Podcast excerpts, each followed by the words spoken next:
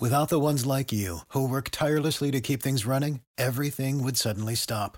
Hospitals, factories, schools, and power plants, they all depend on you. No matter the weather, emergency, or time of day, you're the ones who get it done. At Grainger, we're here for you, with professional-grade industrial supplies. Count on real-time product availability and fast delivery. Call, clickgrainger.com or just stop by.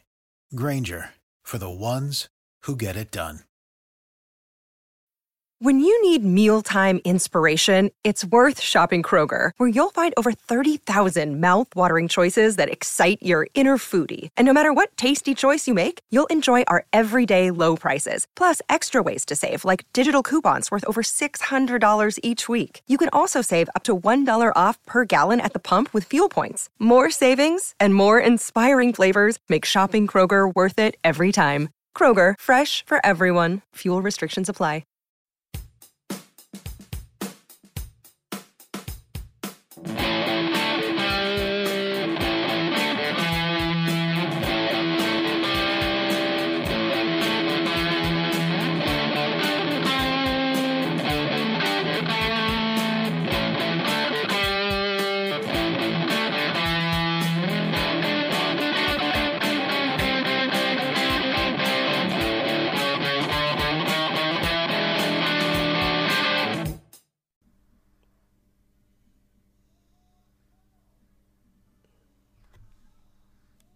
Welcome in, Blue Jays fans. It's another episode of Jaybird Watching. I am joined by Adam Corsair and Craig Borden. Wow, it's hard to believe that we finally made it to an episode where we can recap some actual meaningful baseball games, gentlemen. I know that the last few days haven't gone as planned, but still feels pretty damn good, doesn't it? It sure as hell does, regardless of certain things that have happened. Yes. Yeah. Like, to say that a lot has happened, I think, is a little bit of an understatement, because there is some announcements today that we will cover later on in the show where that wasn't part of the agenda when I texted you guys this morning. So you know what? Blue Jays fans will try to get through as much of it as possible and cover it in as much detail as we can. Before we get into it, we are presented by Stadium Scene. Check them out. Great network of podcasts all around. And give our podcast 5 stars wherever you can find us. Download whatever you guys want. We want to engage with you guys, have you on the show, and contribute to our Patreon too. And you guys will have guest spots where you can come on and join us. Wanted to get that housekeeping out of the way. There you go. Nice and clean sweep there. Thank you. Thank you. It felt rather professional. I put on my professional voice, so I'm ready to go. But yes. We have had 6 regular season Blue Jays games to this point. The 6th was today, ended about a couple hours ago, and it was a loss. But I want to touch on the good of the last 6 days. And my goodness, wasn't that series at Yankee Stadium so much fun? I know we'll recap the record predictions that we had for the first 2 series of the year. I think, off by memory, Craig, I think you had them going 3-3.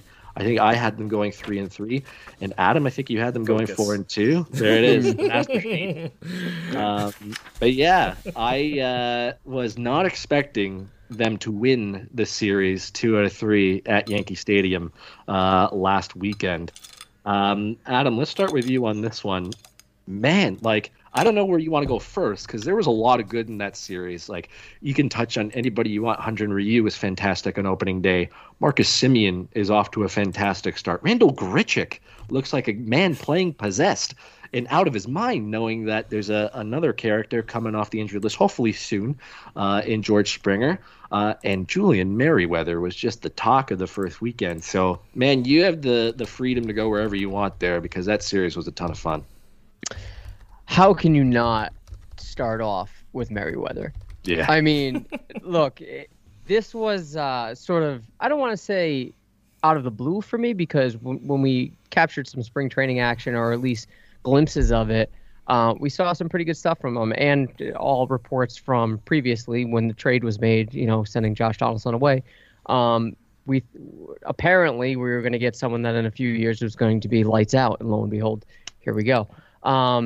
he's just throwing gas. And the thing about it that I love is he was not intimidated by the moment. Opening series, obviously you're going to have some jitters. Obviously you're going to have some, you know, some feels in you that may or may not interfere with your play. I don't want to, you know, put that on a professional athlete, but I mean, we're all human at the end of the day.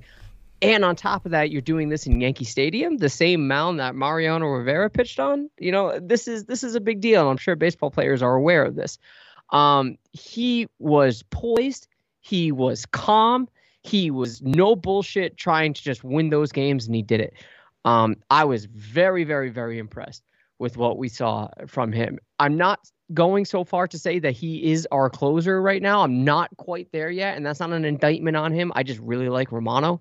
But if anything should happen, knock on desk that it doesn't, to Romano, we have a very, very, very good backup in that position to close out some ball games. So I was encouraged with that. And secondly, and I don't want to steal anyone's thunder, Vladdy, loved what I saw. Yes. Loved it.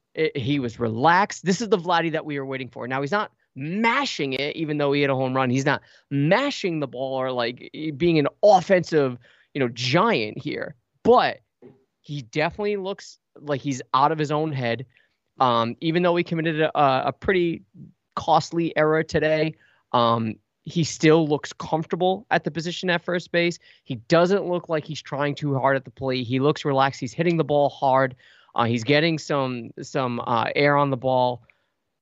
I was really encouraged by what I saw from him. Even though it's only 6 games deep into the season so far, you got to be happy with that. And someone like Vladdy, I feel, deserves to be coming out guns blazing. So those are the 2 standouts for me. Absolutely. Craig, I don't know which way you want to take it from there. I don't know if you want to go Merryweather, you want to go somebody else, but follow that up with some thunder. I'm going to follow Vladdy being Vladdy all of a sudden. This is the first thing I'm going to notice for the first 6 games of the season so far is that Vlad Jr. looks like what I saw Vlad Jr. performance-wise in the minor leagues right now. The fact that when Vladdy is having fun at the ballpark, guys, you just know it's a completely different guy that you're getting in the batter's box. He is super focused, ready to go, and the fact that he has just been goofing around with the gang on the dugout like he usually does, I think it's insane that he's finally kind of looks like he's comfy 100%. And I think a lot of that is due to the spotlight being literally shared amongst a bunch of people at the moment. It's not just having him to be the guy on the show right now, right?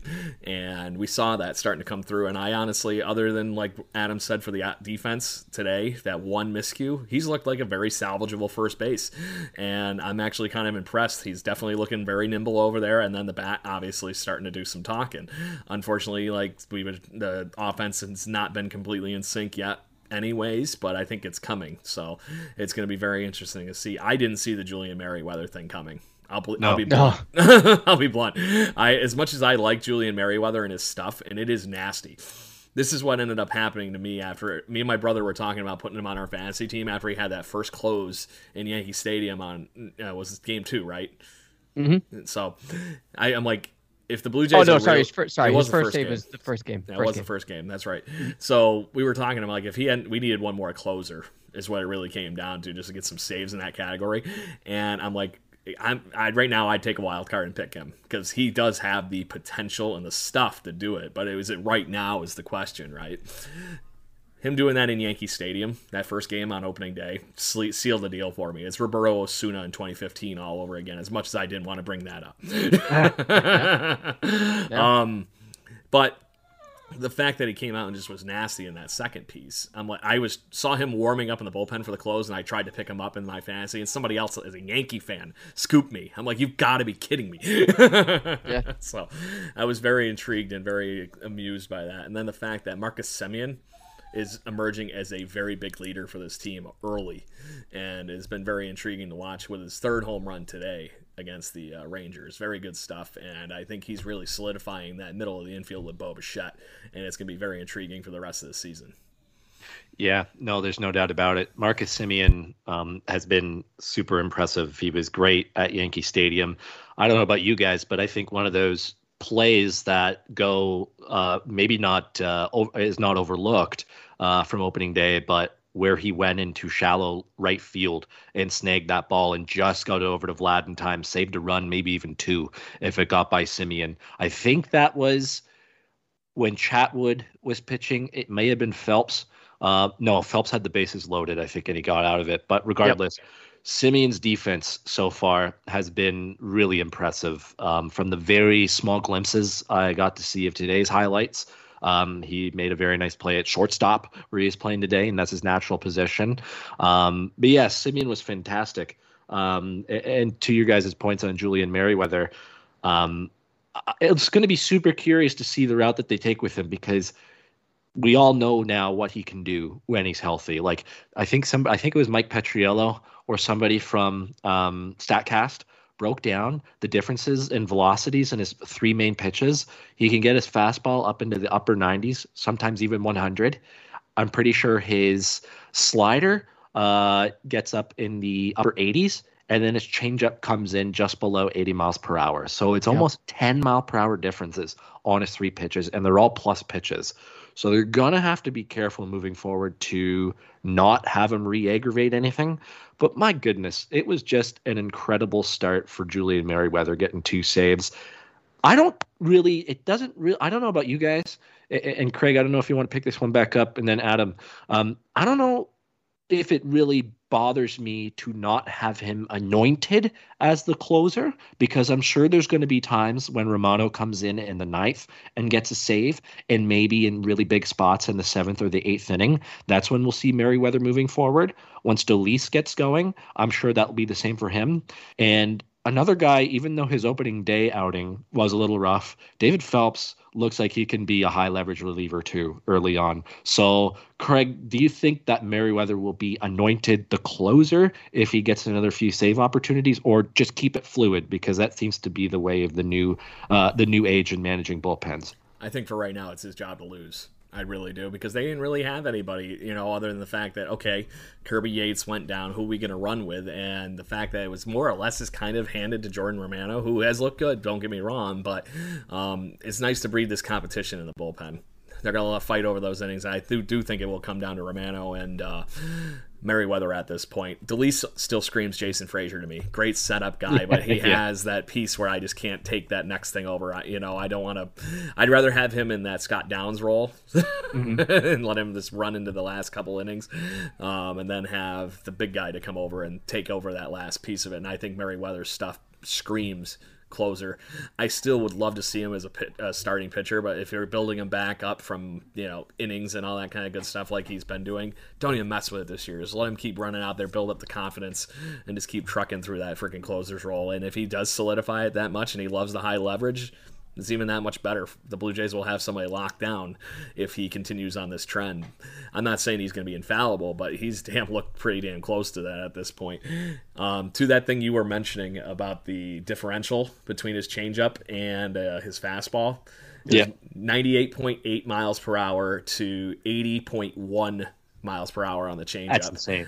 And there's only about 8 other pitchers that have had that kind of differential, and it's pretty much Anibal Sanchez about 9 times. So, and different various seasons. And funny enough, Mike Morin. Yeah, exactly. I think we had him for about 5 minutes last year in the bullpen, and then he went sent to the Marlins. I think he was the relief pitcher, but either way, it's still crazy at the fact that there is that big of a differential on his stuff, but the bullpen is very interesting. I do think they have the makings of a great bullpen, even without Yates. Just makes you wonder how nasty it would have been if we had him at the end of this. Just don't worry about it. It's over. You got to the 6th or 7th inning, and you're good, is what it kind of feels like. I just hope that they can scrape up some of these innings for a couple other topics that we're going to talk about later. Yeah, no kidding. Adam, what about you? Are you for keeping it fluid, or are you more along the lines of give it to Merryweather and then the other guys in the bullpen can battle it out for other high leverage spots? Yeah, I'm not quite there yet. I'm not quite there with him being anointed the closer, and I am for these situations to keep it fluid. I guess, for lack of a better way to put it, not to be redundant, but it is situational. I think Montoyo still has Romano as his guy to close out games. Happened yesterday. He was in the pen warming up. Happened today. He was in the pen warming up just in case the Blue Jays were going to tie up the game. I think it's if he can be put in those situations where the game is on the line. It's not that I don't trust Merryweather, but we have to understand that Romano had already pitched when Merryweather was put in. Right. So Romano was the guy that got the ball first in the last inning situation, the closing of the game, even though it was tied in both of those situations. Well, not both of them, but the point is, though, is that if you're looking at a one-run game and the Jays are ahead and you need someone to close out the game, I think it's going to be Romano at this point. Mm-hmm. That doesn't mean that, you know, maybe it's situational with, depending on the position of the batter, left or right, it might make a difference to Montoyo. I'm not going to, you know, divulge into the X's and O's and that, but from what it seems like in surface value, rather, is that Romano, as of right now, is the closer. Could that shift? Sure. Mm-hmm. It wouldn't surprise me if it would, but at least to start the season, Romano hasn't done anything to lose the job. Right. You know, if you recall with Osuna and Castro, I believe it was in 15, Castro was just erratic. He couldn't find the strike zone, whereas Osuna had control and he had a movement with his pitches. So Castro lost the closing job because in the beginning of the season, Castro was the guy. So in this aspect, Romano hasn't lost the closer role. So I see no reason to move off of him unless Merryweather is dominating with his pitches, which it could happen. Yeah, there's no doubt about it. Yeah, there was, I just can't get over how fun that series was. It really was. I don't know, what did you guys end up doing on Thursday? Because it was a 1:00 game and we were all working. Craig, I know you just started a new job, so I don't know, did you record it and watch it later and go blackout on your phone, or what did you do? Still went blackout again. Just like I did on opening day. Yeah. And then today, because I was on a road trip, I actually, like you did, I think, on opening day, I listened to the radio feed, which is super awkward. I'm not gonna even be, you know, subtle about it. Listening to them, let's do the radio feed and talk about graphics that I can't see. Or they're like, oh, did you see the sync on that? And it's like, no, I fucking didn't. I am listening to it on the radio. yeah. Adam, what did you do? Did you have it on a monitor? I mean, I work from home, so yeah. If you could see behind me, let me see if I can shift my camera. The TV right there. I had it on today. Sorry, I know my hand's in the way of the camera. You're sitting on the laptop. Yeah, I had it on today on the television, but I had to pick up my daughter from daycare today, so I was listening to the radio feed on the way to close out the game on the way there. It's not, even though, yes, Craig, I agree with you that, you know, when they reference things that you're seeing, it's not as bad as I thought it was going to be. You don't really get those sound effects and stuff from switching up angles and stuff. You don't really get those swoosh things when you hear, like, the logo come in, the Sportsnet logo come in or whatever. Sorry, I just wish they would at least pipe in some of the ballpark noise or something. Yeah, I can. Because it just sounds dead. You know, there's no... Don't get me wrong, I love Siddle, but there's only so much enthusiasm even he can bring to the whole thing. So, yeah, I mean, look, I don't mind Buck's voice that much when it comes to a radio thing. I think it's fine. It's not ideal, but it's not as bad as I thought it was going to be. So, game one, I had it on my second screen on my computer, working from home. Of course, I was working. Yep. Game two, I was able to watch it on the television at night. And today I just had it on the television behind me while I was working. So it was fine. Yeah, no, absolutely. I know on opening night or opening day, I went blackout and I made it somehow. I've tried that in the past and I've just been way too tempted to either check Twitter or check my phone or just see what's going on. So I turned it off completely, finished work, ran a few errands, got alcohol for the night, and then turned it on around 7:30 and flipped through the commercials. And I'm just so happy I did, because just the mood that I had going before going to bed was incredible. Let's save some Hyunjin Ryu gushing for when we start talking more specifically about the Rangers series, because both of his starts to this point are worthy of maybe his own segment and praise, because he's been off to a fantastic start, much better than the Hyunjin Ryu we saw start the season last year at Tampa and against the Washington Nationals. The only other guy I want to touch on in that opening series is the guy who may have had two of the biggest hits in that series, and that's Randal Grichuk. And he continued that into the Rangers series for the most part. I can't remember if he got a hit today or not, but I know he at one point, right, so he went 0 for today. But going into the game, I'm pretty sure he's batting .500 or just below that, because after one of his 14-game hitting streak, technically, that he snapped today. Going back to last year. That's right.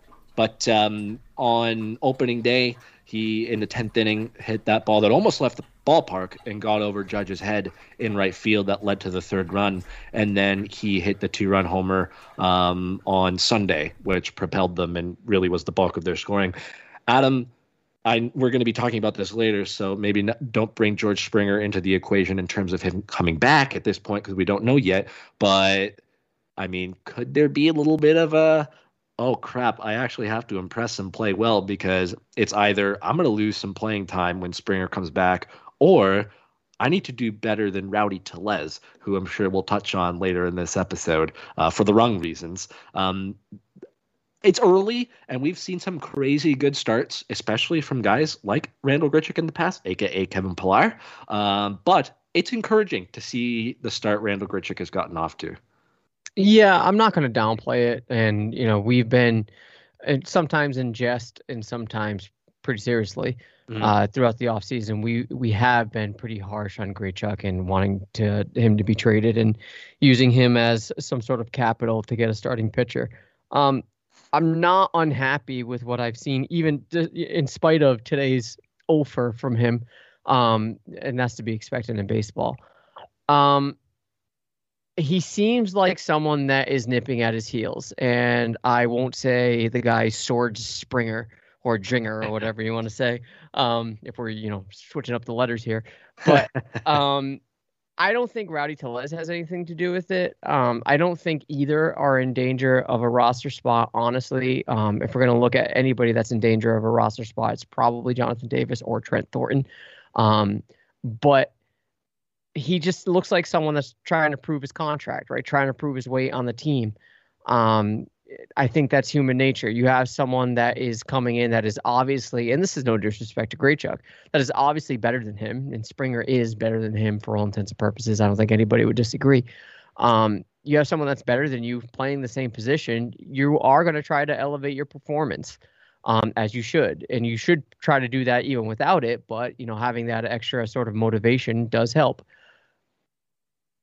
I don't know. I am encouraged, and obviously it's good for the Blue Jays despite losing a handful of games, but I just don't see a spot for him in the future, given the contract, right? People can say things about Jonathan Davis, and you don't see a future for him, but he's still way cheaper than Randal Grichuk, and he's not eating up salary, even though there's no cap in baseball. I'll take the production. I'll take it. Use it as leverage to trade him. Sell high. But I just, this still doesn't dissuade me from thinking he's the guy to move. Greg? I'm going to give you the opposite of that, ironically, Adam, because this whole thing with George Springer, or whoever you just said a minute ago, Jan. George Springer. That's what it is, yes. Has only scared me. And maybe he's going to end up being the, you know, just to keep Springer's bat in the lineup more, maybe he's going to have to DH more, which right now our DH spot has been a black hole of offense with Rowdy Tellez still looking for his first hit of the season. He had Joe Panik in there one game, and then, it's been just, okay, shuffle and insert name here, right? Would it be the worst thing in the world to be shuffling all four outfielders and then just find a bench spot to have, you know, Davis there just to be the defensive specialist at the end of a game or the steal a base like they did today, you know? I really wonder how much of that is really going to play into this whole thing, because if that's the difference between especially easing Springer in after these couple injuries, let Grichuk run out there. If he gets hurt, oh, well, who cares, right? You know, if he's doing well, great. It's good, but right now, with the offense we haven't been getting from anybody else, I figure that he would be the hot hand you would run with in the DH spot if you had that other name in the lineup. So that's where I'm at on it. And if you get something, at least at that point, if you get what you want for him in trade, rather than just hoping to get a flyer and dump salary, because right now, I'd rather pay him and have him as that contingency plan if Springer is at least not going to be able to play center field. I would rather have, if an outfield right now like we are having, than having to worry about the, you know, ramifications of having to see Teoscar play center field again, or having to worry about Lourdes, who has been looking great in left field since we moved him there last year? Yep. Last year. Okay, so I don't want to mess with him. I really don't. And the only other person that's played center field regularly in this whole lineup is Davis or Grichuk, and I don't think anybody's, as much as we all like Jonathan Davis and what he's been doing, that everybody's ready to hand him a job at center field if, you know, for sure, there was things that continued happening. Yeah. So, but right now, let the bat play, period. And I think right now if Springer was in this lineup, I don't think Grichuk's bat's going anywhere the way he's been hitting. Yeah, totally. And again, that now could be because of an ice-cold performance from somebody who's looking lost at the plate. Maybe we'll talk about that as part of the Rangers series. But let's move on. The Yankee series was a lot of fun. There's no doubt about that.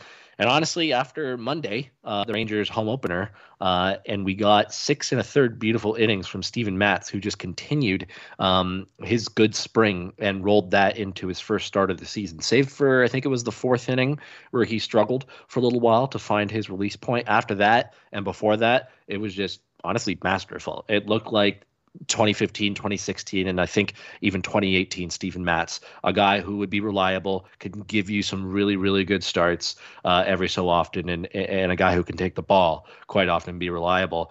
I mean, man, if that's the kind of performance that we're going to get from Steven Matz moving forward, Adam, I mean, that is just either credit where credit's due to Pete Walker for maybe going to the Blue Jays management and saying, get me Steven Matz because I can fix him, or to Ross Atkins and Mark Shapiro just be like, yeah, you know what? I think Pete can fix him. We're going to acquire him and give him this project to fix because, I mean, at this point, how can you not think that Pete Walker is a little bit of a miracle worker because Matz looked broken last year. And I know that a lot of that was probably due to injury and even the season before that. But still, if that is the Matz we're getting, that is going to be huge moving forward for this rotation in terms of some stability. Yeah, I don't disagree. I think I tweeted out during that game, heads up, there's a pitcher for the Blue Jays pitching into the seventh inning. Yeah. And who would have thought that you would have seen that this early from someone that is so quote unquote unproven or pretty much a reclamation project? 9 strikeouts. That's pretty good, right? And especially coming out for your first game with your new team. It's pretty good. And having that stability going into this, first of all, if he would have just pitched 5, I would have been satisfied. I would have said, okay, let's not push it. You've shown enough. But he went into the seventh, right? He pitched 6 1/3. I was very, very confident with his performance. I'd be confident giving him the ball again, unlike some people, which I'm sure we'll talk about. It does alleviate the stress a little bit from the lack of sexy names in the rotation minus Ryu. Right. It does make me feel a little bit more confident walking into the season saying, okay, it's not going to be a 2-5 shit show, and we're just going to have to rely on our offense to win ball games. There is some stability there. There is some upside there. Now, I don't want to take anything away from the performance. I just praised it. How much of this has to do with playing the Texas Rangers, though? Could be part of it. I think we saw over the last 2 games that was bullshit.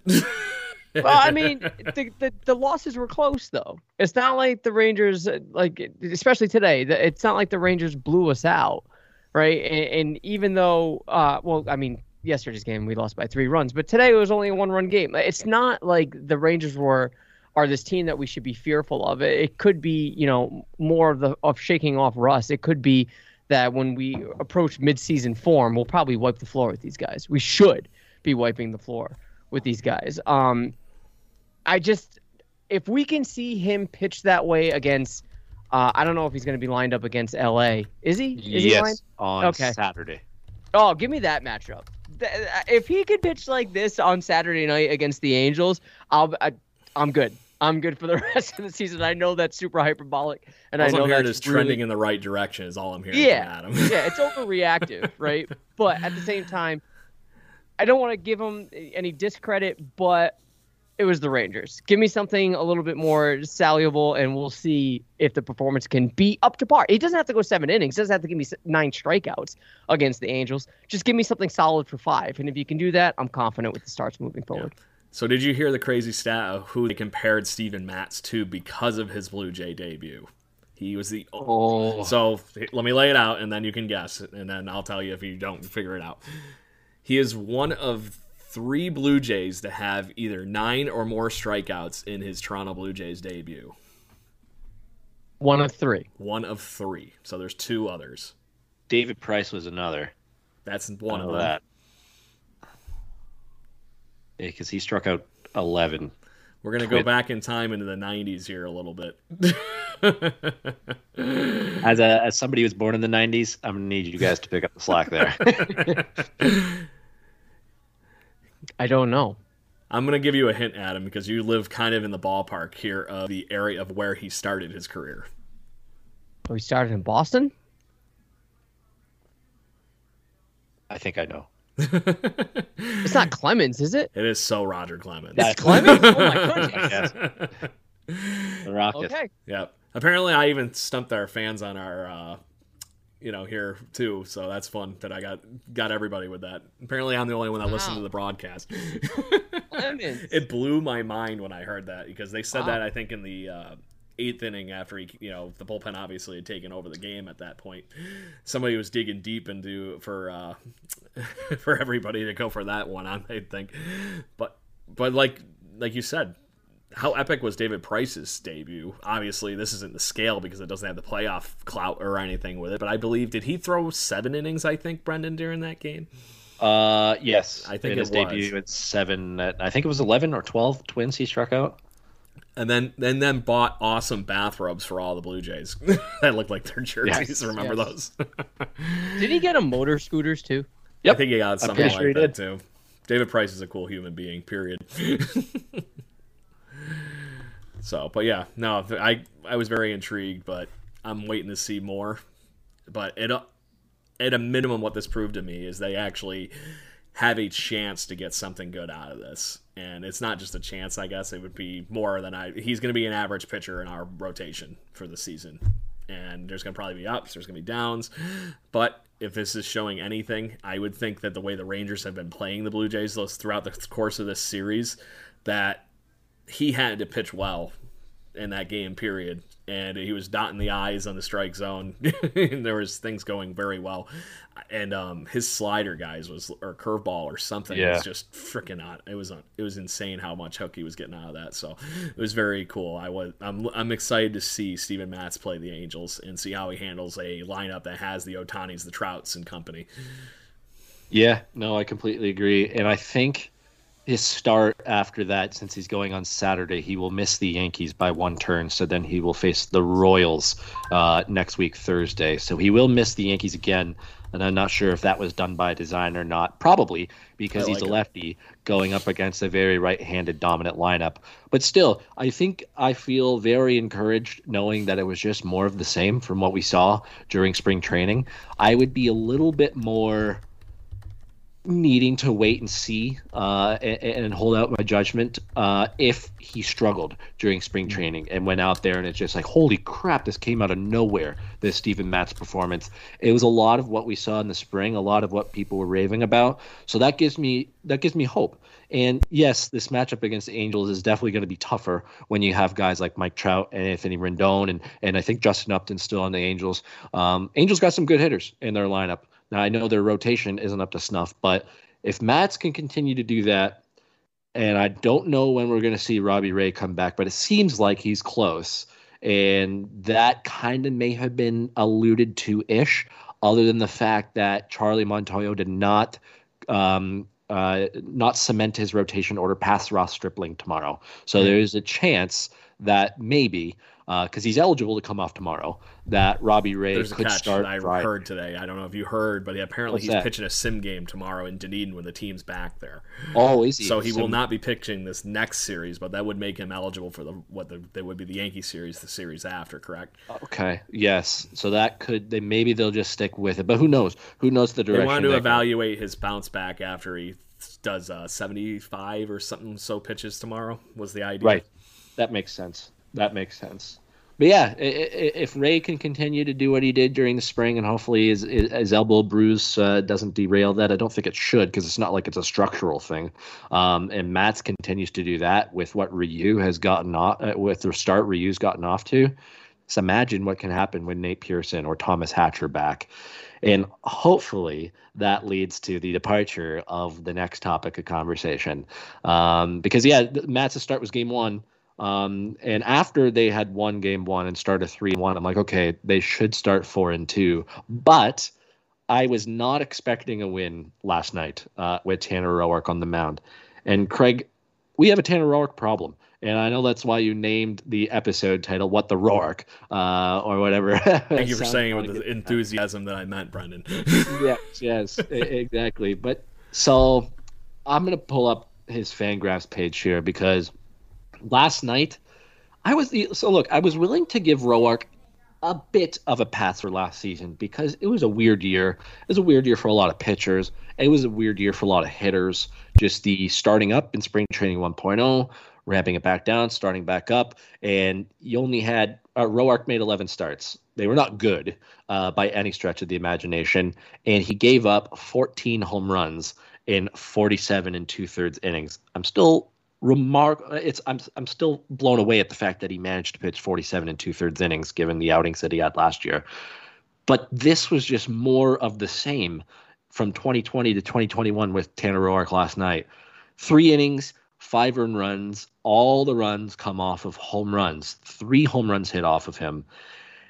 The only thing that I will say to try to be fair to him is the defense behind him did not help him. He should have been out of the inning before I think it was the home run to Nate Lau to make a 3-0. And then there was another misplay in the outfield, I believe it was, that led to another home run. But regardless, Roark did not control what he could control. And that just led to completely unraveling. And I just don't know where you go from here. Craig, I don't know if you have any thoughts or gave that some thought last night, because you signed him to a 2-year deal. So this is the last year of his deal. $24 million. It's not a small chunk of change, but by quality major league starters, that's a little bit on the cheaper end, $12 million a year. What do you do? Because I'm not so sure they're willing to just cut bait with him, but at the same time, I'm sure there was some internal discussions last night to be like, okay, this is the exact same guy it was last year. It has not improved after one start. Maybe he gets one more on Sunday against the Angels. And then if he completely implodes again, what do you do? I think it's simple. Kill him. Get him out of here. I don't want it. Just kill the whole project. I meant to kill the project. Kill it, not him. It's easy. Just kill him. We do not endorse violence on this podcast. I don't know why I just went Bill Murray and freaking Caddyshack there. Kill all the golfers. Don't worry about it. No, the brown furry things. Kill the Roark experience. Exactly. Yes. Kill the whole. I just can't take the idea of even having him start. But the sad thing is, like you said, Brendan, I was ready to give him a pass to a certain point from last year and whatnot, and run into it. And the only excuse I can even think of is the fact that maybe he got more time in with Danny Jansen last year, and the fact that he had Alejandro Kirk as his backstop last night was the one catch in the whole plan here. But because the fact that, Jansen was going to catch Ryu today, one way or the other. He was not going to, so that became Alejandro Kirk's backup day to catch Tanner Roark. But then again, this is also the reason Tanner Roark, you're the guy on the bottom of the pole here for the positioning here. I'm sorry to say, you're going to pitch to the backup catcher probably no matter what organization you pitch in right now, because it probably isn't going to be this one much longer. The only thing I can think of is maybe give him a chance to catch with Danny Jansen and see if you get something out of it, is the only possible try it thing I can think of. The thing that just concerned me the most about the whole with Kirk catching him, though, it was not Kirk's fault for any of those stolen bases last night. Roark did not do anything to care about anybody as far as holding runners on. He walked guys, and then they were automatically standing on second, and guys that aren't even fast. That was the thing that was killing me. The one guy that they showed, I can't remember who it was. It might have actually even been Nate Lowe, who's, I'll say, above average, but he's definitely not he's not Jonathan Davis to give you the comparison or anything. But him stealing second base, and him being halfway to second base before Kirk even has a chance to even start popping up because he doesn't even have the damn ball yet. There's something wrong in that equation. And if he can't even do the small things right, how's he going to do the proper things right? Holding a base runner on is Major League Baseball pitcher caliber, like part one, right? And then worry about getting the ball to the plate. So he's got to do something. And I don't see where he fits in on this team at this point. Right now, you're going to get at least this same quality that we just saw in this start out of a rookie. I don't even care which rookie. Throw somebody out there, and it will happen. I think that it's either going to be that same thing or it's going to be better. I would even go to the point of what was the kid? The Rule 5 draft. Oh, God. Luciano. I would almost give him starts right now over Tanner Roark. Not even kidding. I wouldn't even question it. Just because he's hungry enough to actually care, I think. That was the other thing. It just seemed very, like, you could just see him getting more and more angry about it, which almost pushed his whole mind out of it. Right. Adam, how many more starts are you giving Tanner Roark? Because for a team that is planning on contending this season and making the playoffs, maybe challenging for the division, but you're going to need to at least contend for a wild card spot. With the way Tanner Roark pitched last year and started his season last night, I don't know how you can expect a win whenever he's on the mound. So how much longer are you riding it out with him? Maybe one more. And if you want to go a little longer, and again, I don't want to bury the lead when it comes to Springer, but assuming you're going to have a healthy offense, a fully healthy offense, maybe that can mitigate the issues a little bit, but you can't really rely on that, nor should you. Okay. On the one hand, when things break down for the Blue Jays outside of Tanner Roark, we say, okay, it's early, we can't overreact. Mm. I'm not saying we should lend Roark the same courtesy, but at the same time, it is just one start. Mm-hmm. And I know I just sort of previously shit all over the Rangers, saying, well, it's the Rangers, you know, we should be trampling this team. Yeah. They did trample Roark, to their credit. I'm not going to take anything away from that. I'm not at the point where I'm just like, he's dust after one start. Mm-hmm. If it happens again against the Angels, you sort of have to have this balancing act of, well, the Angels, I mean, their offense is projected to be pretty good. How much of that is Roark? But at the same time, he can't be a liability for this team to win ball games if they're going to compete for the division. Or a wild card, even. The alternatives are there. You have Kay, which I'd be very much for having Anthony Kay in this rotation as of right now. So I say just give him one more start. Give him one more start, see what it is. You can pull him early. The bullpen has been pretty good. Yes. So if we even saw Trent Thornton. Yeah. I mean, it could be better than Roark. But if you're gonna utilize that, you have him on a short leash. If he looks like he's giving up, you know, meatballs up there within the first two innings, you got to pull the trigger. I think he just pitched 3, right? Yep. Against all right, that might probably be realistically should only be maybe 1.5 though. Yeah, exactly. He gave up 3, 4 in the first inning. Yeah, four. And it was 4 home runs total though, right? Three. It was 3 total, 5 at runs. At least a 2 run. Yes. Okay. Yeah. Either way, so see how quick I pushed it out of my mind. I didn't even want to think about that anymore. Just I know. I would just give him one more start, and if he performs the same way that he did, then you gotta eat it. You gotta eat that money, and then we can just kill him.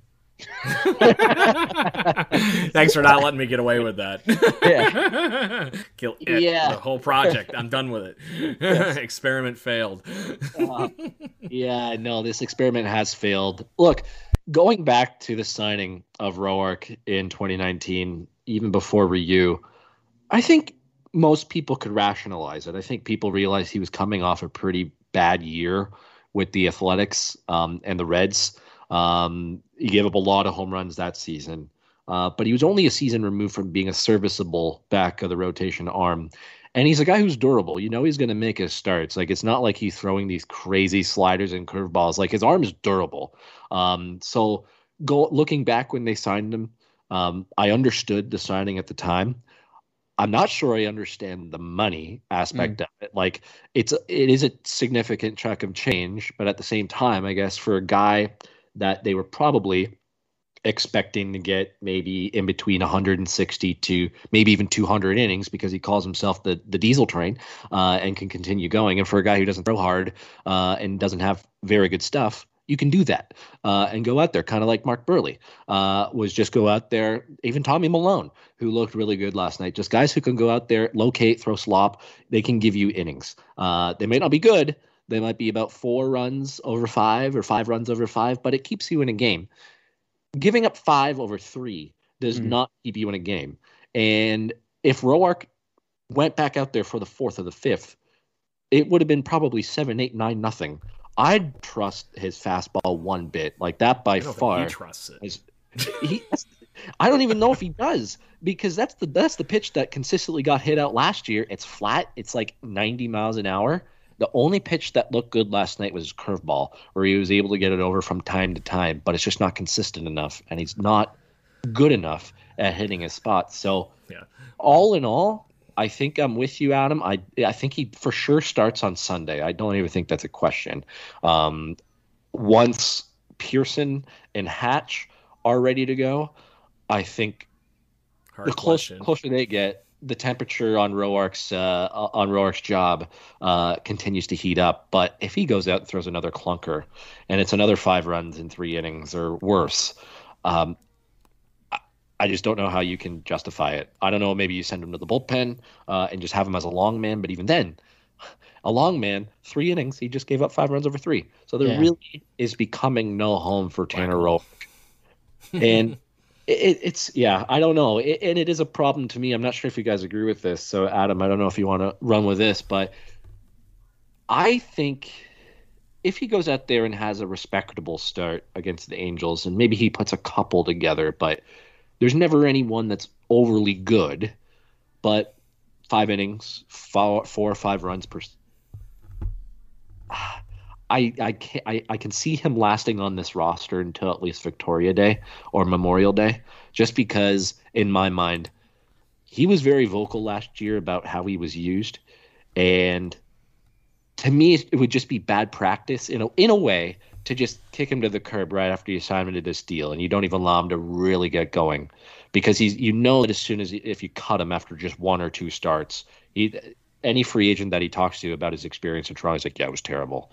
Like, I hate it. I don't go there. They pulled me early. They did all this crap. So that's where I'm conflicted, and I'm not sure if you feel the same way or not. Maybe you feel the front office should be like, yeah, get out of here. Yeah, I'm not concerned.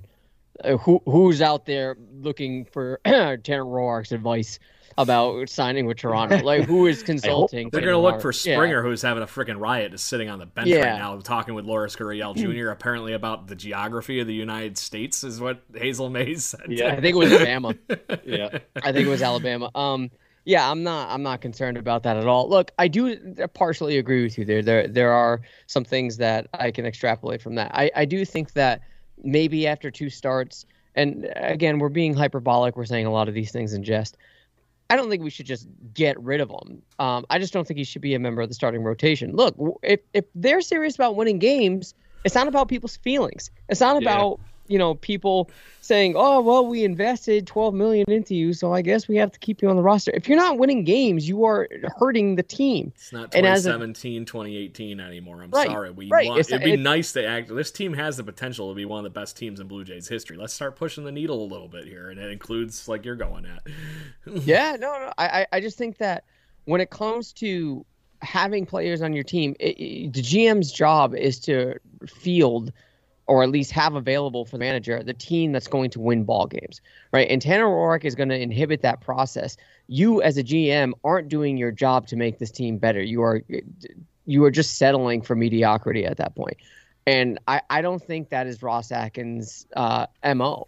So cut him completely, DFA. That might be a stretch, and I think it's a bold move. And if they do, that is a stamp right there that this Blue Jays team is not tolerating any bullshit, which is great. But if they say, look, we're going to transition you to a bullpen role because we have invested so much into you, so we're going to see what you have in that way. We're not just going to put up or shut up at that point, right? Exactly. As a starter right now, you have to earn your next start. And if you give us a reason to not earn that spot, or if you give us a reason that you shouldn't be in this rotation, we're certainly going to take notice in that, and we're going to capitalize on it. I think I had one of my most popular tweets in a long time, and it was I literally put out yesterday during the game. I said, no one would have thought that I would have ended this evening by saying, Tommy Malone stopped the bleeding in this game. Yeah. Yeah. It was just like crazy to me. It's true. Yeah. Yeah. He did pitch pretty well, actually, Malone. I was impressed. For one, he 3 innings, 1 earned run. Yeah, I'm pretty sure that's what it was. So that would be your argument for putting him in the bullpen. Is he better than somebody like Tommy Malone? No.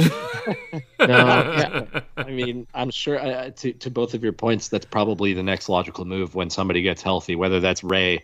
Maybe they're saving Ray for Sunday. See if he bounces back from a sim game tomorrow, and maybe he takes Roark's spot, and they're like, we just can't afford to have you in the rotation anymore. But at the same time, I'm sure they maybe have a set number of starts where they can be like, okay, this is enough of a sample size to start the season where we know it's not going to get any better. But again, there was nothing last year to suggest that it could be better. I have a good interjection here from the Twitterverse. Oh, sure. We should get rid of him just like how the Rangers got rid of Odor. I mean, Stink is what he put him as. Just trade him. Well, I mean, would I trade him? Yes. Well, who's going to take him would be the question. Exactly. I'm surprised that the Yankees had any use for Odor. Yeah,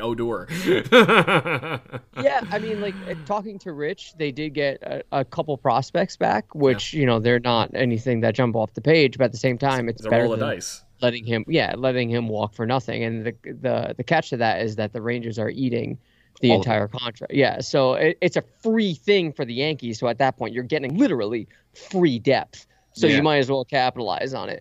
For a team that's going to definitely be pushing the playoffs. Yeah, if the Blue Jays were like, yo, we'll cover a salary, give us 2 lower-level prospects for Tanner Roark, you're not going to get that. Yeah. But if some team was willing to do like, yes, let's do that. Maybe we can get Brett Wallace back for a third time. Why the fuck not? Why not?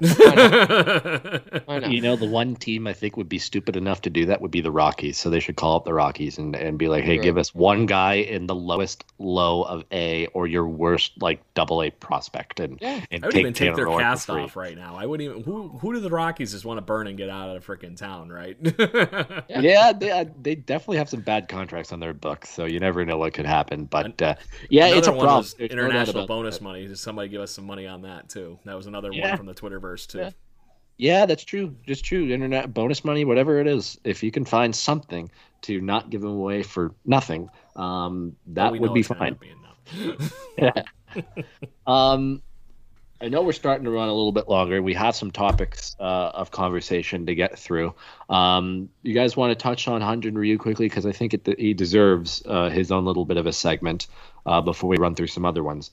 Ryu on opening day, as we mentioned, went 5 1/3. He struck out 5. The impressive thing to me was that after giving up the home run to Gary Sanchez, he just locked it down right after that. And Ryu had a tough start early. I believe it was in the second inning, maybe the third inning, where he gave up both of the runs. And again, he locked it down and gave up another run. He had the bases loaded with no out in the seventh inning of this game. Blue Jays down 2-0, and he got out of it without giving up a run.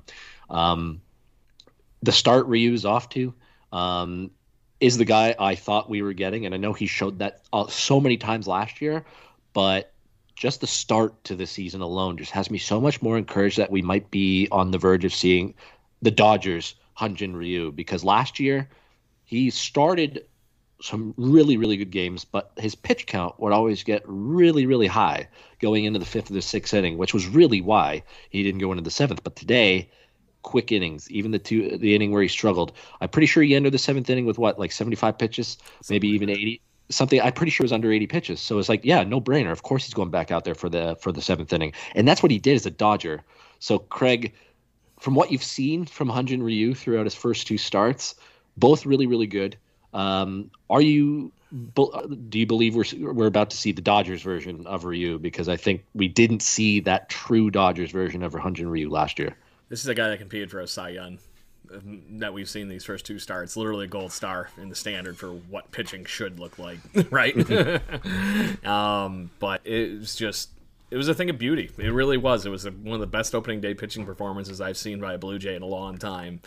And just to see him do that same thing. Well, okay, to listen to him do that today when I was listening on the radio. Yeah. It was very fun. And I think it's more to look forward to for the Blue Jays fans. And even last year, yeah, we might not have seen it in a, you know, a collective, like, full-on piece, right? But he still had a similar stat line for when you if you shrunk it down to 60-game, you know, season from those previous years with the Dodgers. So I think we've been getting what we paid for from Hyunjin Ryu, and we actually might be getting a little bit more at this point if he continues to do this kind of stuff. He needs to score some damn runs and give him some more wins, because right now he should have 2 wins. Yeah, totally. Adam, what about you? Yeah, talk about another player that pitched into the 7th. Actually, pitched a full 7 today. You know, minus the home run allowed and, you know, the 2 runs, he was phenomenal. He looked great today. And opening day against the Yankees too. I think the Blue Jays right, and again, this is indicative to what we were talking about heading into the spring and the confidence that we had in him as the leader of the rotation. It's almost like, even though we lost today, and again, credit to the Rangers, even though we lost today, he's reliable. He's one of those guys that you just don't have to worry about the start. It's sort of like a kickback and relax and watch. And we really haven't had that maybe since Price and before that Halladay. Yep. So it to me, this is just confirming our confidence in him leading up into the season. I like the aggressive approach. I think in the first game, he only pitched 5 innings, if I'm not mistaken. 5 innings.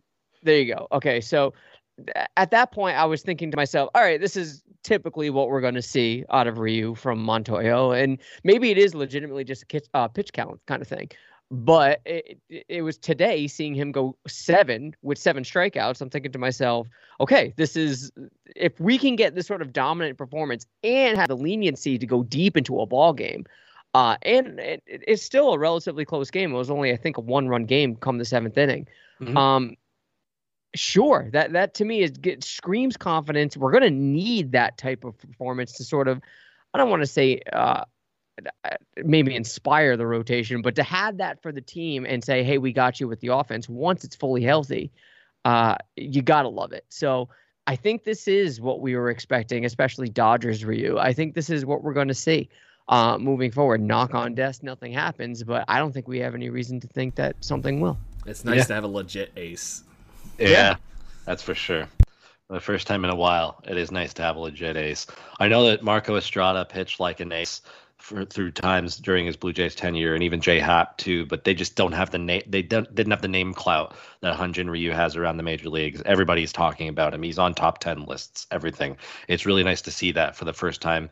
Probably since Halladay, because David Price was acquired midway through the season, so that you didn't really see those off-season top 10 lists of starters. So you're absolutely right, both of you. It is exciting, encouraging. He goes again on Monday against the Yankees, which should be fun in Dunedin. A night game, too, so we'll be able to watch Ryu start and not have to deal with work or radio or TV, be able to kick back and watch it. But yeah. There's other stuff that I want to touch on quickly, and maybe we can do these as more of a quicker segment because the first topic of conversation, there still isn't too much information out there about what the injury truly is. And it was a kick to the stomach today, that's for sure. Seeing that George Springer was looking like he was going to get activated for the home opener tomorrow, swinging, taking live BP, looking good, looking healthy, pain-free is what some people were saying, to only find out today that yesterday when he was running around the bases that he pulled a quad or something and it just did not stop bothering him.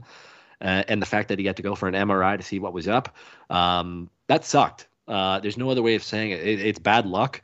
I know some people that are not true Blue Jays fans were replying to Wilner and replying to other beat writers saying, haha, I knew this would happen because it's only the Blue Jays. But it's bad luck. It sucks. And there's nobody else that would rather be out there more than George Springer. You've seen it from the way he's been on the bench.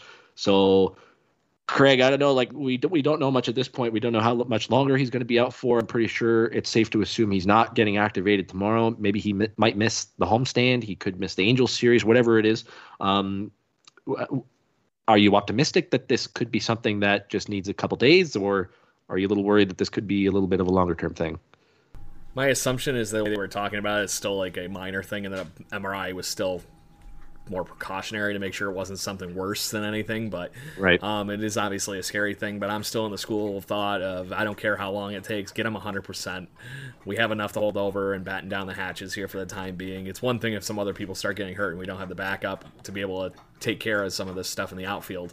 But right now, I don't care. I just hope he gets right and we see him in the next couple weeks here, period. Adam?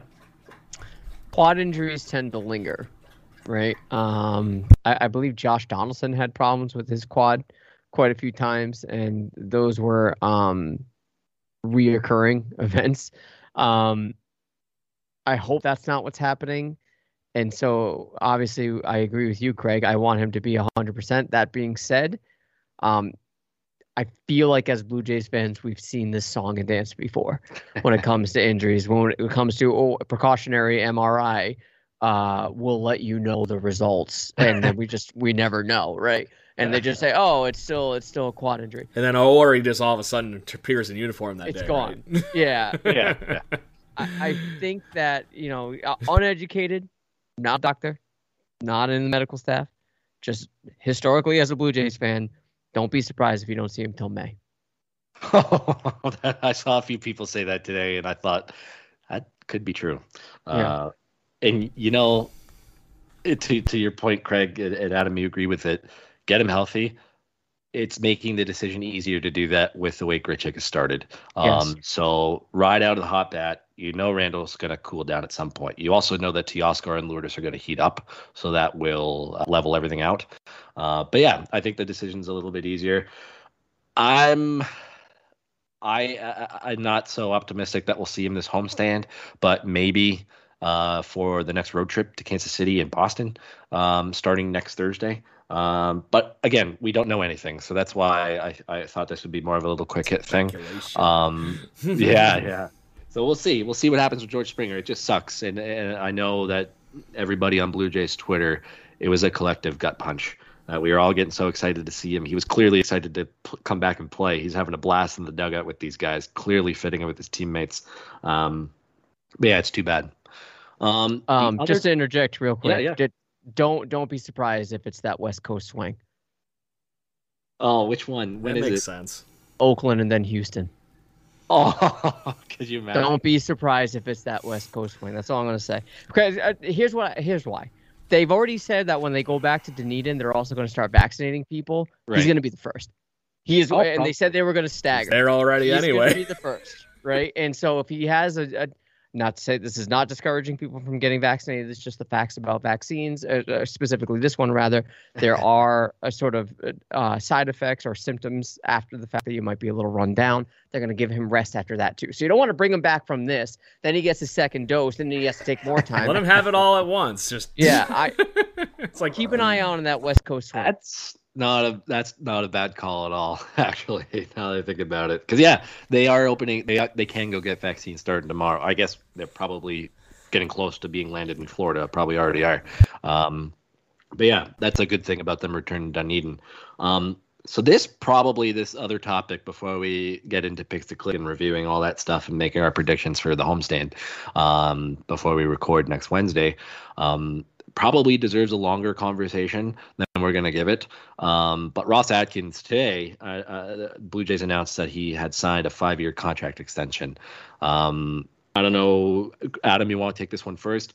We can expand on it next week. It's your week. I don't want to tell you what to do, what not to do, but maybe it's a longer conversation for next week. But what were your initial thoughts when you saw that? Because I didn't pay too much attention to the reaction of Blue Jays Twitter. So I can't really chime in on if it was a sense of excitement or kind of like the Charlie Montoyo news where it's kind of like, oh, okay, that's fine.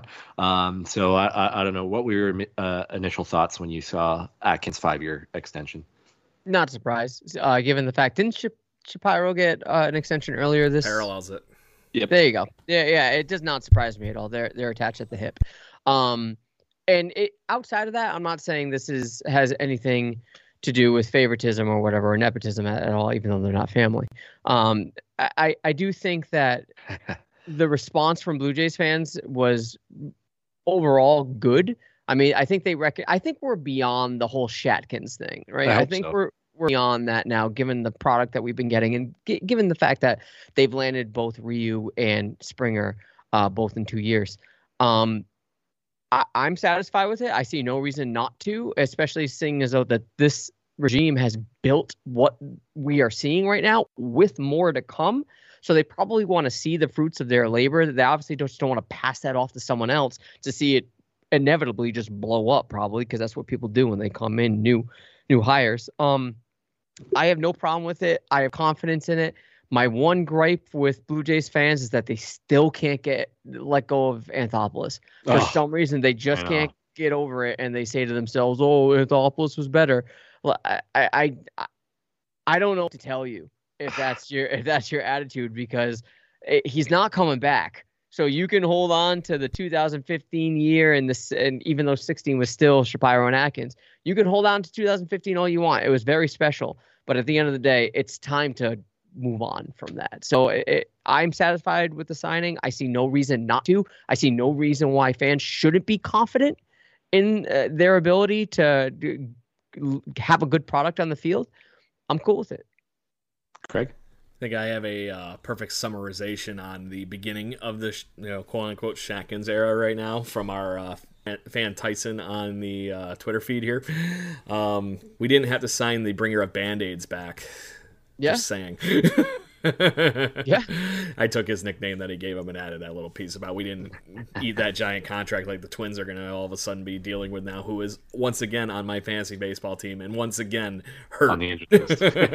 Is it his calf or is it his quad? Calf, I think. It's his calf. There you go. He's been having that issue since 2016. Why do I insert Brett Laurie rant right now? Yes. Right? The turf killed me. Yeah. So, but no, I it's perfect. I this is one of those things that this just shows how good of a job they've been doing, right?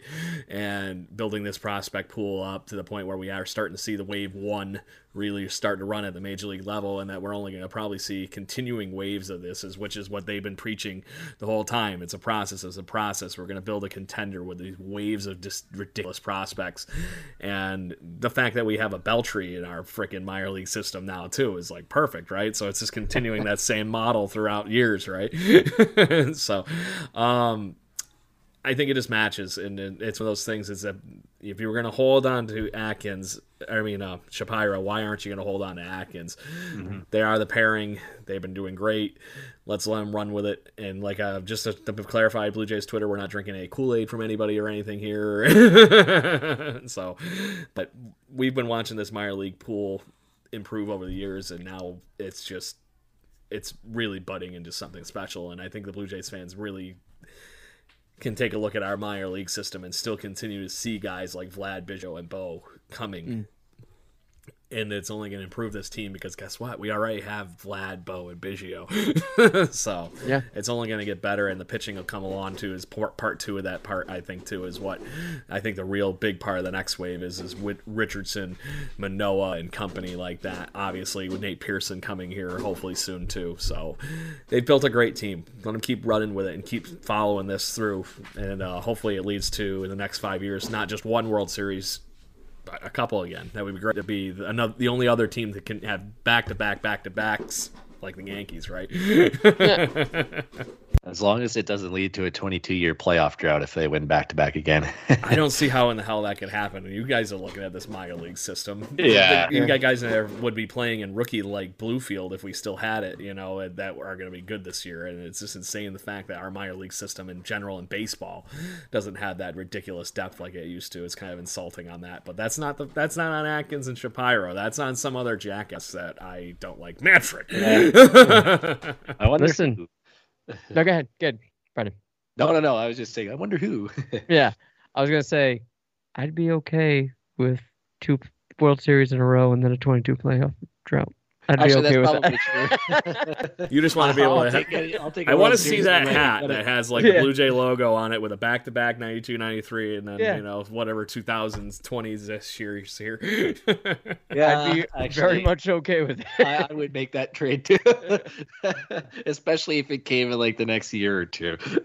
That would be swell. But Craig, you nailed it with the Waves comment, and the Wave One is here in terms of the prospect growth that they started when they took over. That's Vlad, that's Bo, that's Biggio, it's even Lourdes. And then making trades to supplement that wave to Teoscar, free agent signings to cement the core the last few off seasons. And then wave two is guys like Groshans, Austin Martin, Alec Manoah, Simeon Woods-Richardson. So the position player wave is here, and I know there's still some to come, but the next wave truly is the pitching wave. And that was what the the system was bare of, and that was high quality starting pitchers. It wasn't too long ago that we were hoping and praying that Connor Green and Sean Reed Foley would be our top pitching prospects and lead in the rotation for years. Wow. Look back at that in 2017 and compare it to now when we have Woods Richardson and Manoah and Joey Murray and all these guys. It's a remarkable job. It's a well-earned contract extension for Ross Atkins, and I don't know how anybody now can look back and be like, I wish we still had Alex Anthopoulos, because I'm not sure AA would have been able to build this much of a good farm system like these guys have. I'm really not sure. And it's nice that all the fans that were complaining about trading away their favorite players from the Anthopoulos era are now seeing these guys that they traded for.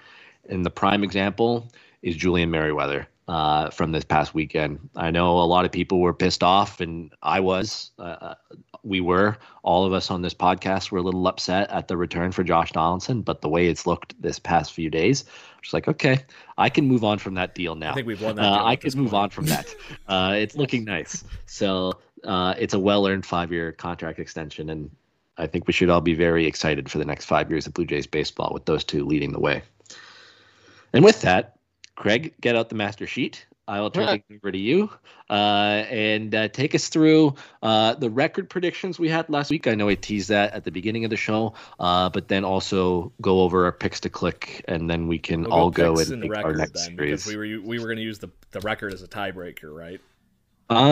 Is that what we were doing, or are we doing a point each? Whatever you guys want to do. I mean, I'm down to keep track of both and just see who gets it right each time. Two different categories. Well, I'm going to start with our illustrious guest from last week, Ari Shapiro, in the guest spot picks the Danny Jansen and a 6-0 start. I'm sorry to say, Ari, the guest spot I think is definitely a fail at this point. I think that's in fourth place out of 4. Yeah, that's a crisscross. Our host this week, Brendan Panikar, had Marcus Semien with a 3-3 record. A strange feeling, like my 3-3 guess is the fact that it was backwards, though. 3 wins against the Rangers. 3. Yes, that's yeah. I thought it was going to be 1-2 against the Yankees and 2-1 against the Rangers. BE specific, right? Yeah. Adam Corsair picked Cavan Biggio and had a 4-2 record, and I had Vlad Jr. with a 3-3. So, other than the fact that we wrote off Ari's picks, guys, I'm not going to lie. I feel like out of that group that Marcus Semien probably had the best week offensively. I agree. And honestly, even his defense was carrying very well. I mean, if you want to give it to me, I'll take it. But at the same time, I do think Vlad definitely deserves some props for the start he's gotten off to, because he's under a lot of pressure. So, Craig, I don't know if you want to. I'm fine. Do you want me to be the tiebreaker? If I was basing it purely on offense right now, I would give you, Brendan, that they're on point. But Marcus Semien made some insane plays at second base this last week, and I think that's where I was leaning in his direction. Okay, Adam, you could be the tiebreaker. Yeah, I'm gonna. No offense to Vladdy, I'm gonna go Semien only because I feel like coming out, and we've discussed it at the top of the show. Coming out offensively, he has been the leader of this team. I think he's batted leadoff every game he's played in. So I think he's been really owned offensively. That spot. Yep, defensively he's been. Today he played short for the first time as a Jay. He's looked really good, and he's looked calm, and he's an anchor for this team. I'm going to go Semien on this one. Thank you. So with that, I will just quickly read off our next series of predictions. Let's start with the record over the next homestand. We have 4 games coming up with the Los Angeles Angels, and then we have 3 games with the New York Yankees. And remember, I'm sure everybody knows, they are all in Dunedin. They are in Florida. And challenge. I think it'll be a challenge. I always have hated 4-game series more so than 2-game series because I feel it's so difficult to take 3 out of 4.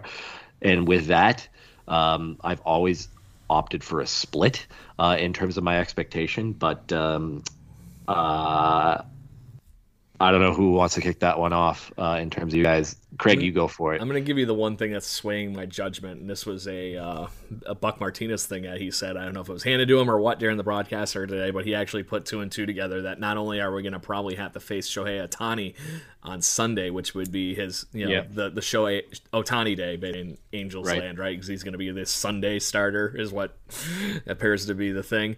We're going to have to face Garrett Cole on Monday if the rotation for the Yankees holds up the way it's been doing. That's back-to-back days or you're fucked. Yeah. Possibly. So at the moment, I want to be optimistic, but I think we take 2 from the Angels, and then we're going to probably – I'm hoping for 1 against the Yankees. So that's, again, 3 and 3, right? It's 6 games? 3 and 4. 3 and 4. We played the Yankees really well last time. I wouldn't be upset if we split that. Because we're not going to face, obviously, Cole every part of that series. And we hit Herman pretty good last series.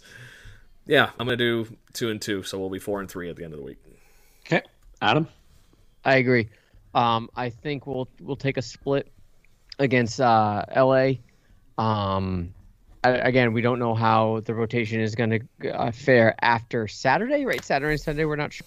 No, it's tomorrow. Tomorrow's Stripling. So Friday, Saturday, Sunday, we don't even know. But look, Yankees have already complained about Dunedin.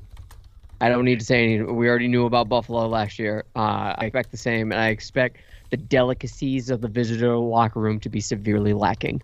So I think we'll take 2 against the Angels, and I'm confident that we'll take 2 against the Yankees. And look, we've beaten Cole.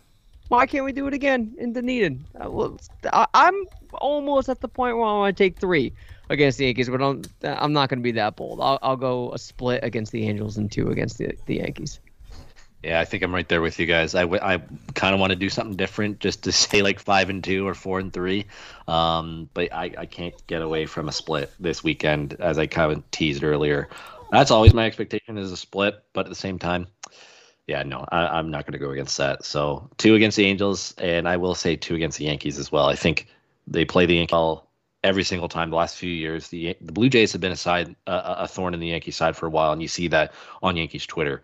So, yeah, 4 and 3. I think that's a respectable first homestand. It's not ideal. I think you would – a very ideal scenario. Maybe come May, if you have a very similar type of homestand with a 4-game series and a 3, you hope for 5 and 2 and are a little disappointed at 4 and 3. But start with 4 and 3. Leave for Kansas City and Boston with a winning record, and that would be good. So we're all on the 4 and 3 bandwagon. What about picks to click? Craig, you led off last time. So, Adam, who is your pick this week? Well, mine kind of suffered. So, even though he's my boy, I want to say Rowdy because I want to believe in him because he's been pretty bad. But I don't want to. I like winning clicks. So that's the name of the game is to win. Right? Yeah. Let's go, even though he hasn't been lights out either. Let's go Lourdes. I think he's going to be all right when he goes to Dunedin. I'm going to go Lourdes. All right. Corsair with Lourdes. Honestly, I'm going to be that guy and ride Randal Grichuk. He's going to keep playing. He's going to want to stay hot to eventually solidify what I was preaching earlier in the show. I'm going to back up my preaching. There you go. And actually, I will take the other outfielder that's up for grabs, and that's Teoscar. There you go. His bomb on opening day was one of the most destroyed balls I've seen in a long time. It got me out of my seat, and I think we'll see maybe 2, maybe 3 home runs this homestand from Teoscar. Okay. I think it's going to heat up a little bit. So little ballpark, Florida State League. Exactly. And you know what? The Angels' rotation is shaky outside of Ohtani, so maybe you can take advantage. Sign of the prowess that we have seen from Teoscar today. Apparently, he looked a little rough from what I was hearing during the radio feed, and he is now the only Blue Jay that is in double digits in strikeouts already with 10. That's a worrying trend. Yeah, but he's going to reverse it this weekend, so that's okay. I'm hoping for you because I want to see Teo run away with a freaking top 10 MVP finish like he did last year, or was it 11 last year or something like that? Yeah, he would have been a top 10 easy if he actually didn't have the injury at the end of the season, I think. Yeah, because he was just on a just ridiculous cliff last year. So he may have even come close to top 5.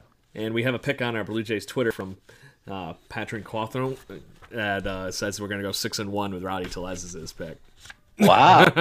Whoa! There it is. 6-1. I mean, I love the optimism, but hey, I'm down. I'm down with that. I will say this to his bit. If Rowdy Tellez goes off this week, I think we might actually be 6-1. Just saying. Yeah, that's not crazy, actually. I'm writing it in as the guest pick. Yeah, absolutely. If the Blue Jays go 6-1 and Rowdy goes off, and to me, going off is, let's say he gets 4 at-bats a game. There's 7 games. If he bats 300 over that span, Let's give him a guest spot on the show. It is.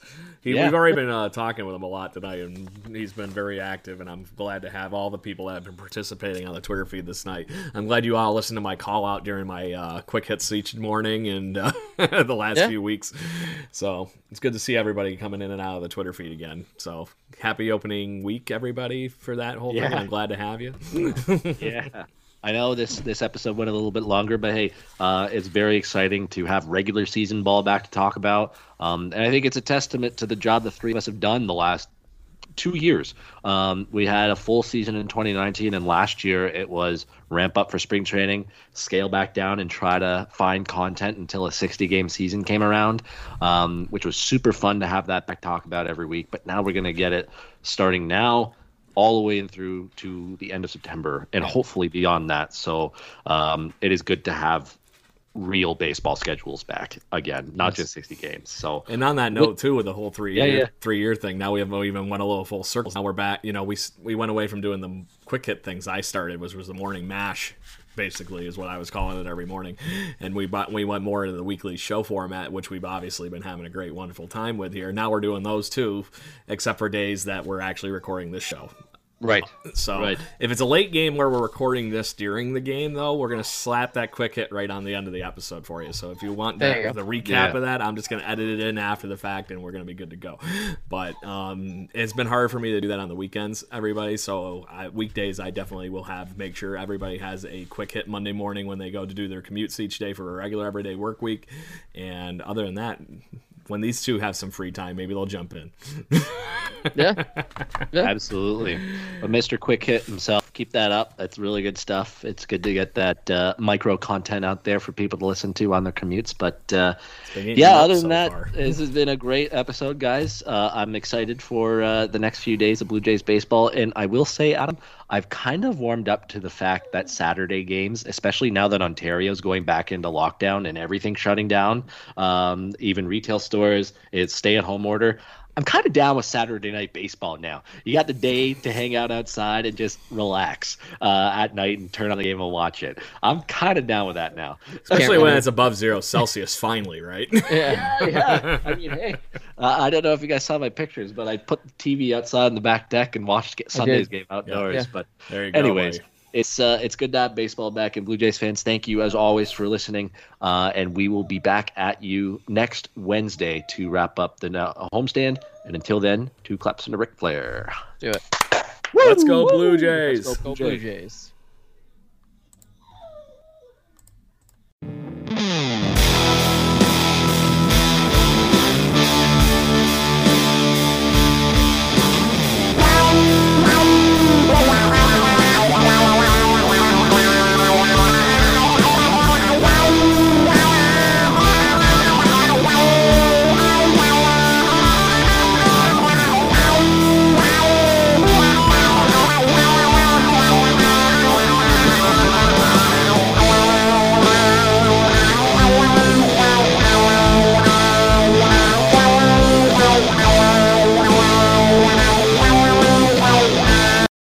For the ones who work hard to ensure their crew can always go the extra mile, and the ones who get in early so everyone can go home on time, there's Grainger, offering professional-grade supplies backed by product experts so you can quickly and easily find what you need.